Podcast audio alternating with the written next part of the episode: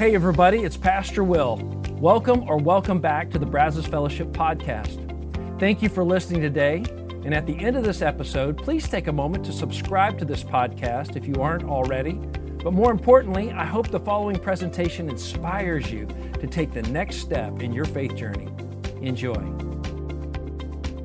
Good. My name is Sean. If you are new with us, I uh, want to welcome you. Thank you for being here. I'm the executive pastor. Pastor Will is obviously out this week, but uh, he will be back soon to continue in the series that he is doing. And I want you to know I'm kind of scared up here giving this. Um, had something that's happened. I'd rather have Pastor Will sitting in the front seat than a good friend of mine's daughter sitting in the front seat um, because I just feel judgment coming from her because I give her a lot of hard time.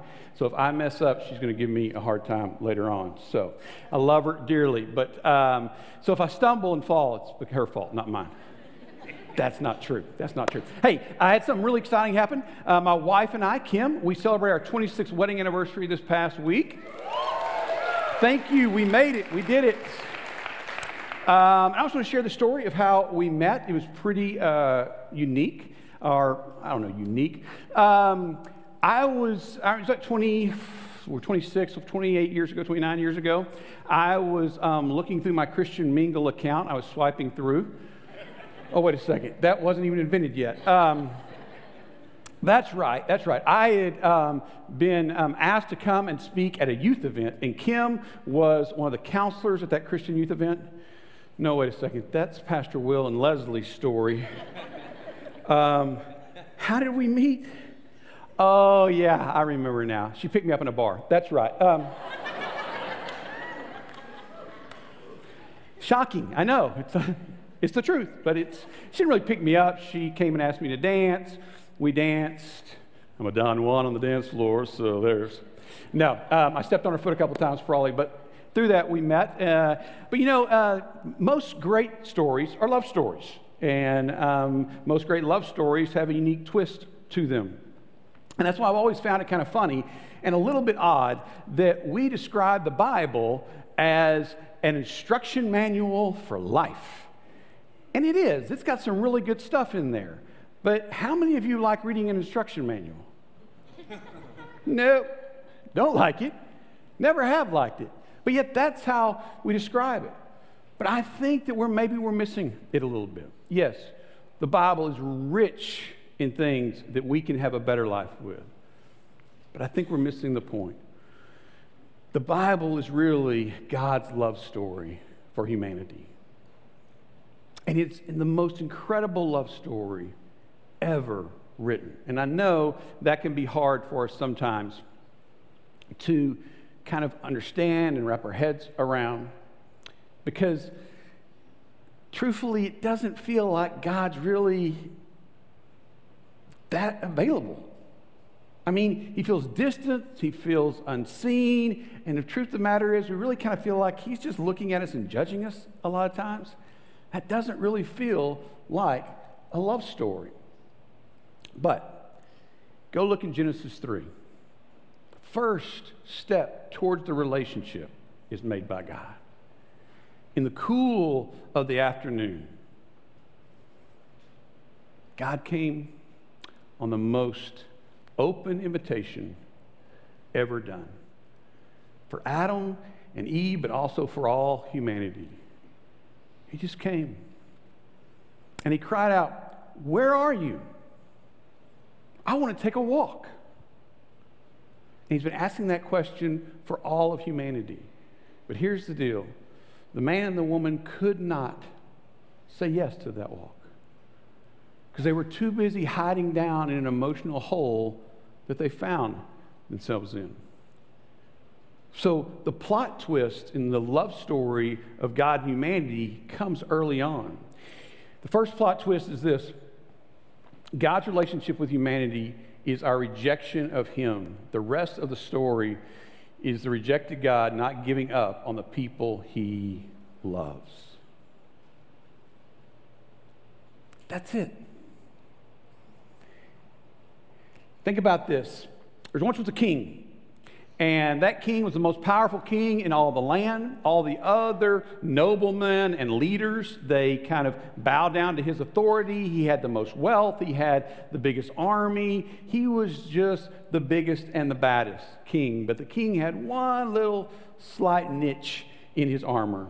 He was in love. He was in love not with a beautiful princess, but he was in love with a poor maiden. Matter of fact, she lived in the poorest region of his, his country, and on a really poor piece of land. He was riding through the region. He saw her one day, and he just became transfixed, and he could not get his mind off of her. And he thought, how do I do this? How do I let her know that I love her? How do I let her know that I want to spend my life with her? And he said, I know what I'll do. I will take my royal carriage and I will go to her house. I'll pick her up. I'll bring her to my castle. And there I will put a crown of jewels on her head. And I will dress her in the finest royal robes. And we'll have a banquet every night. And I will profess my love to her each and every day. Then he thought about it. There was a problem with that. How could he know that she would really love him? I mean, yes, she would say yes. How could she not? I mean, he was the king. She kind of had to say yes, and who wouldn't want what he was offering? I mean, if she didn't love him, look at all the perks. But that's not what he wanted. He wanted somebody to love him. He wanted an equal.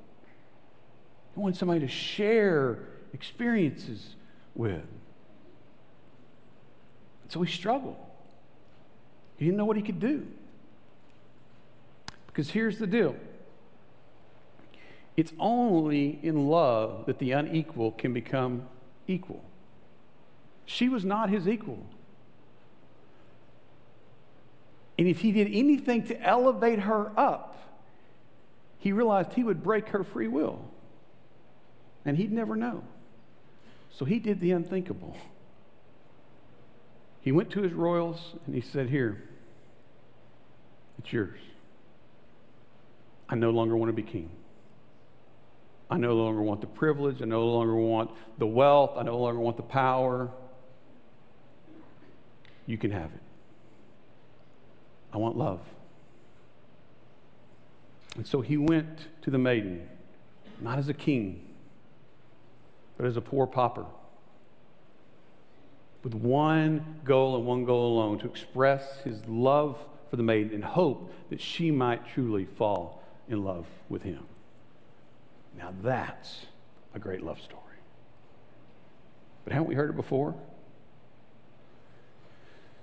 John starts out his gospel like this. In the beginning was the Word, and the Word was with God, and the Word was God. The Word became flesh and made his dwelling among us. In the early stages of the church, in the first couple of decades, there was a Christian thinker who penned these words. Of all the marvels and splendorous things about God, this is one that utterly transcends the limit of human knowledge. How this mighty power of the divine majesty could have entered into a woman's womb and been born as a little child and uttered the noises like those of crying infants. Isn't that amazing? Jesus, who sat at the right hand of God, chose to chest all that in, to cash it all in, to come be with us. In Jesus, we see that God says, closer is better. Now, God could have loved us from afar. He didn't have any problem with that. But that's not what he wanted. He wanted intimacy. And intimacy is just shared experiences.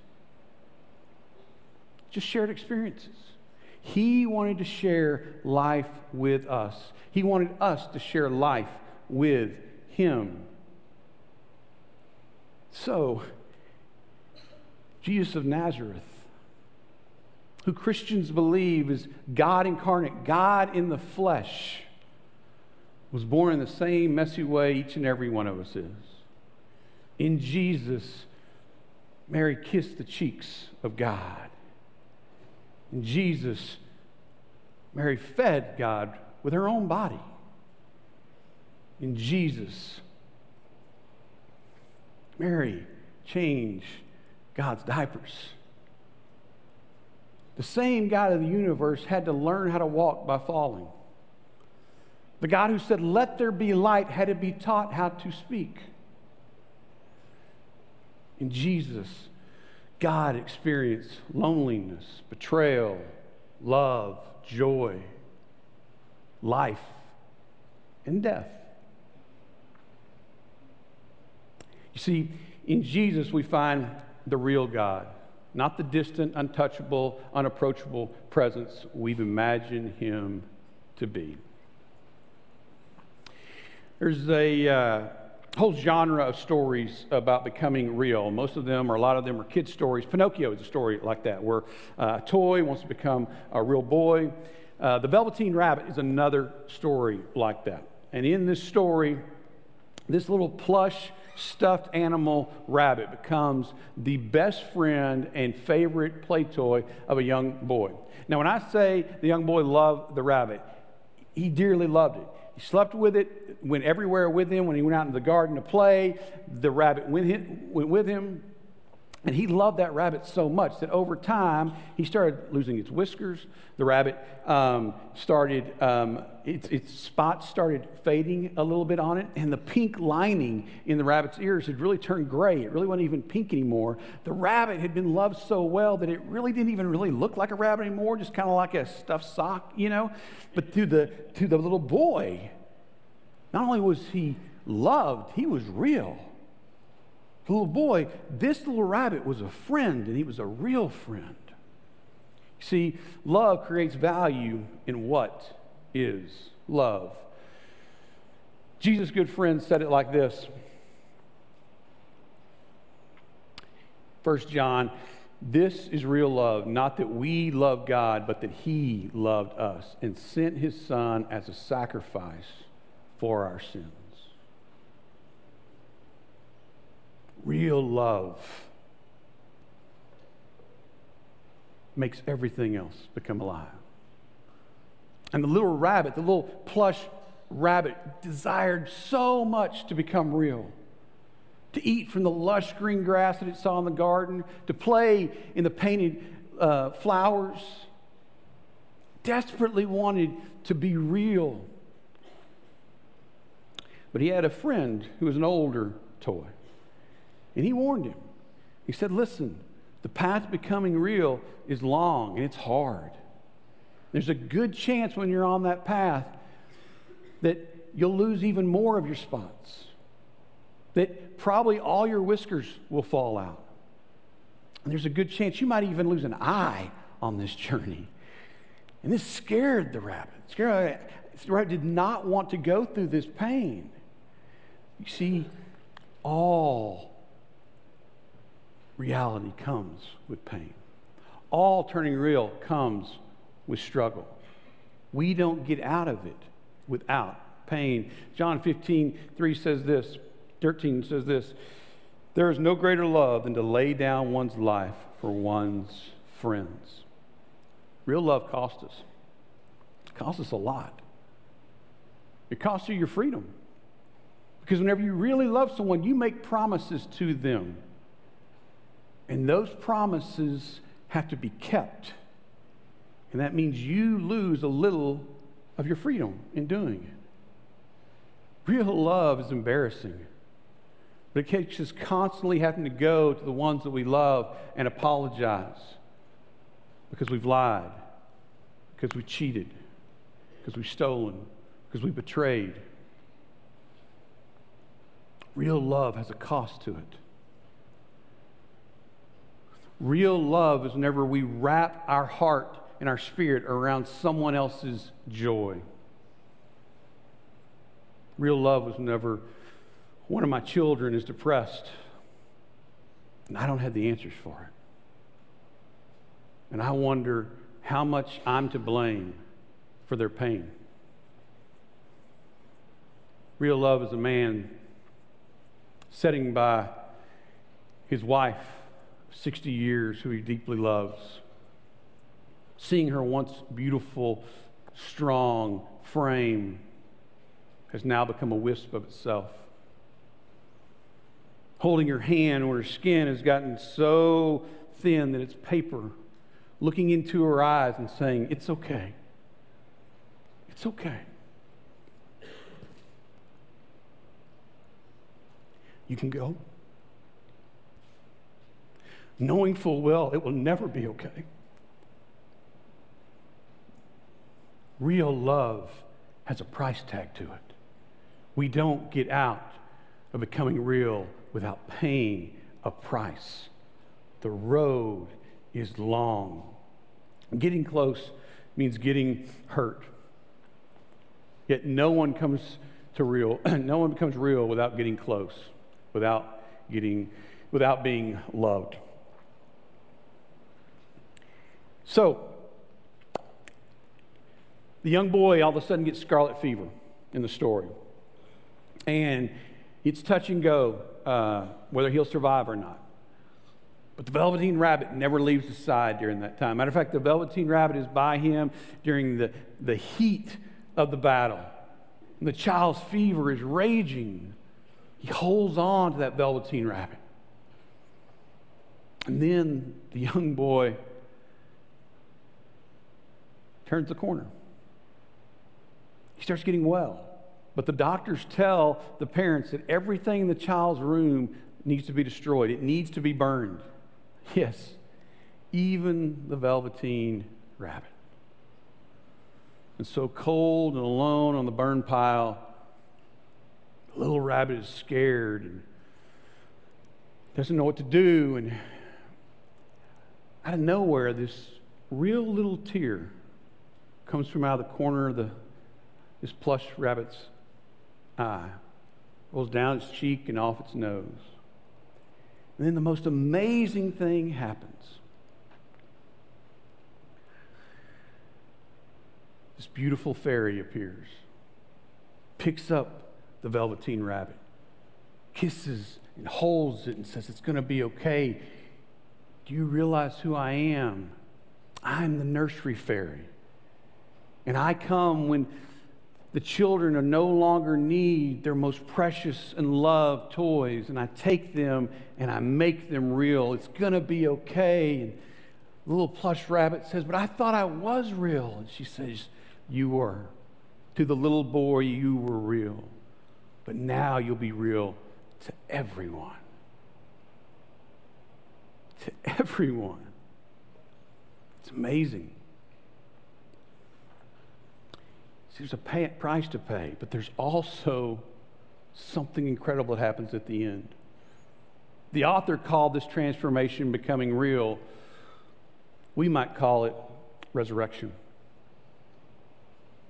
See, it's only when we love and truly love completely and fully to the point that we lose ourselves that we can follow after Jesus. He, he commands us to. In Matthew six twenty-four, it says this, Jesus said to his disciples, if any of you wants to be my follower, you must take up your cross. To be my follower, you must take up your cross and follow me. Becoming real, our true self, only happens when we're willing to love others more than we love ourselves. Phenomenon that happened a, a few decades back that psychologists and um, uh, counselors started seeing in their clients. And it was at the root, at the base of their clients' fear, their anxiety, their um, almost crippling emotional thing was this deep, deep fear that people would find out that they were a fake. And it didn't matter how successful these people were. Matter of fact, the more successful a lot of them were, the worse they had this fear, this anxiety. It was almost crippling. And they couldn't figure it out, and the bottom of it. And so as they began talking, you're right, that this was happening all over the place. And it was not a mental illness, but it was becoming an epidemic. They named it imposter syndrome. And it's the haunting feeling people feel when they believe they're not uh, as smart, kind, tough, good, successful, or as happy as they've led others to believe. We might call it Instagram.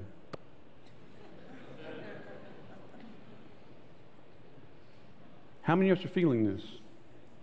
We don't talk about it. But how many of us are feeling like at any moment the gig's going to be up? At any moment they're going to realize, I'm not a good parent. I'm not a good son. I'm not a good pastor. I'm not a good worker. I'm not a good friend. I'm just doing the best that I can. But truthfully, it's all a sham.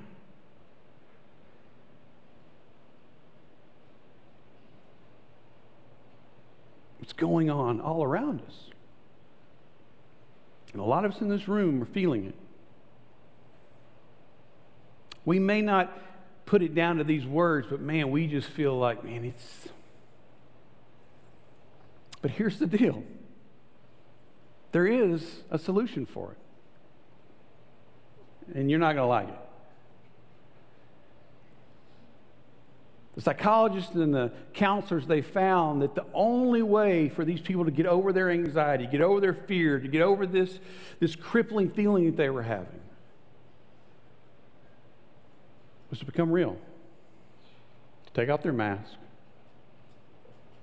start being honest, to let people in, to let them see their failures, let them see their shame, to let them see their shortcomings. And the ones who would start moving in this direction started finding some relief. But here's the problem. Do you know what real is? In our society today, do you know what real is? Because everything has a mask on it. Everything has a filter. It's hard to know what a real life is supposed to look like. It's like we need someone to come and show us what a real life can look like. Someone that's not going to judge us, but somebody that's going to empathize with us and say, I know what it's like. I've walked this walk. I get it. But there's more. There's so, so much more. Brené Brown uh, shares a little cartoon to... Uh, to um, show what empathy and sympathy are. And in the cartoon, it's of this little fox, and the little fox finds itself down in a hole. Um, I think we have an image of it, yeah. So the little fox is down in the hole, and the little fox cries out, I'm scared, I'm lonely, I don't know what to do. And the first thing that shows up is the little deer. The little deer pokes its head down in the thing and goes, ooh, this is bad. This is a big cave. You're in a deep hole. Yeah. At least you're not starving in Africa, but this is bad. And want a sandwich? Not a lot of help. But that's what we do. We don't know what to do. So we try and help people by putting a little silver lining around it. But then this bear doesn't look out from the outside. No, the little bear, big bear, walks down, uh, climbs down into the hole with the little fox. Gets face to face with the little fox and says, I get it. I understand. You're not alone. You're not alone. See, guys, the problem with looking at Scripture, with looking at this gift of the Bible that we've been given, that it's just an instruction manual, is that instruction manuals condemn our failures. But love stories, they mend our souls. Jesus didn't come to condemn our failures. He could have done that from on high. He came to mend our souls. Came to show us the way out. He came to show us that life can be more than what we've been led on to believe that it is, and that we're not alone, and that we are loved for who we are. I got a couple questions that I'd hope that you will take some time to think about this week. Um, if you're on our text um, thing, you can, um, you'll get this here in a little bit. If not, you can follow along there to get it. But the first one is, I struggled with kind of how to write it, and I'll explain it here in a second. Can experience be truly, can a experience be truly memorable if it's not shared? It's kind of like the idea of uh, if a tree falls in the wood and there's no one there to hear it, does it make a noise? Can we really say an experience was memorable if we got nobody to remember it with? I don't know. Think about it. Next one, how does real, how does your reality of the world compare with the reality Jesus is inviting us into? And then what is your view of the Bible, an instruction manual or a love story? See, guys, for a lot of us sitting in this room, it would be really, really easy to let this one go. Because when we start talking about intimacy with God, we start talking about intimacy with others, that just feels mushy-gushy. And I get it. I'm a guy. It's not easy for me to stand up here and talk about a little Velveteen Rabbit. I mean, I live in the real world. In the real world, there's pain. In the real world, there's suffering. In the real world, it's dog eat dog, and you got to look out for yourself and take care of number one. That's the real world. The real world is office politics. The real world is trying to find a job. That's the real world. The real world is pain and hurt and trying to just figure out how to survive. Maybe. And I get that. We've all got to figure out how we're going to find what the real world is. But I love this quote from a philosopher. I wish I could find the source of it. I've been holding on for a while, but reality is what you can count on. Pain is what you experience when you mis uh, mistake what is reality. Think about that one for a little while. How many of us have thought this is the way life is going to be when we were twenty-two years old, when we were eighteen years old, and we're thirty-six years old, and we're dealing with the pain of that false reality? I love the last song that we did. It's become one of my favorites, and Bailey did such a beautiful job of leading us in it. I love it because it takes everything I'm trying to say in this thirty minutes and it puts it into a six-minute song, which is incredible. But the opening lines go like this. Jesus, perfect love, you meet us where we are. You came to us to show us the love of God. You came to us, no matter the cost. It's called Glorious Wonder, and it's a mosaic song. It's an older song. But man, it is a powerful song to remind us God's in love with us. He's pursuing us. Jesus didn't come to become real. No, no. If that's what you get out of this message, no. Jesus came to show us a little slice of reality. We've messed up things so badly, nothing is real down here. Jesus came to show us what real life is to look like. He came to offer it to each and every one of us. To say, you can have this. You can have something real. And not only can you have it, you can give it away to those you care and love. God gets up every morning still. I don't know if he gets up. I don't know if he sleeps. Probably doesn't. But in my in this analogy, he gets up every morning. There's a wind in his face and a question on his heart. Same question he's always had. Same question he had for Adam, and the same question he's had for each and every human who's walked the face of this earth. Where are you? Where are you?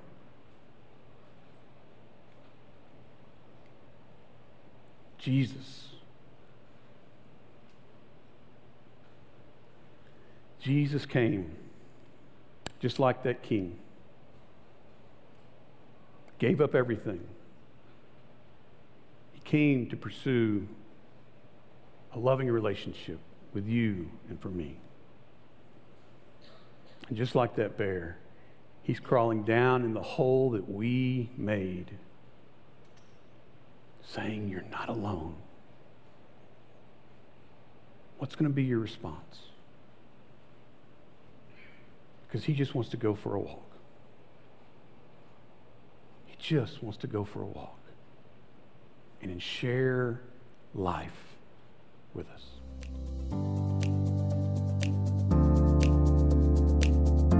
Once again, thanks for listening. If you live in the Brazos Valley, we would love for you to engage with us at one of our weekend services. For directions, service times, and information about our fabulous children's and student environments, visit us at Brazos Fellowship dot com. That's Brazos Fellowship dot com.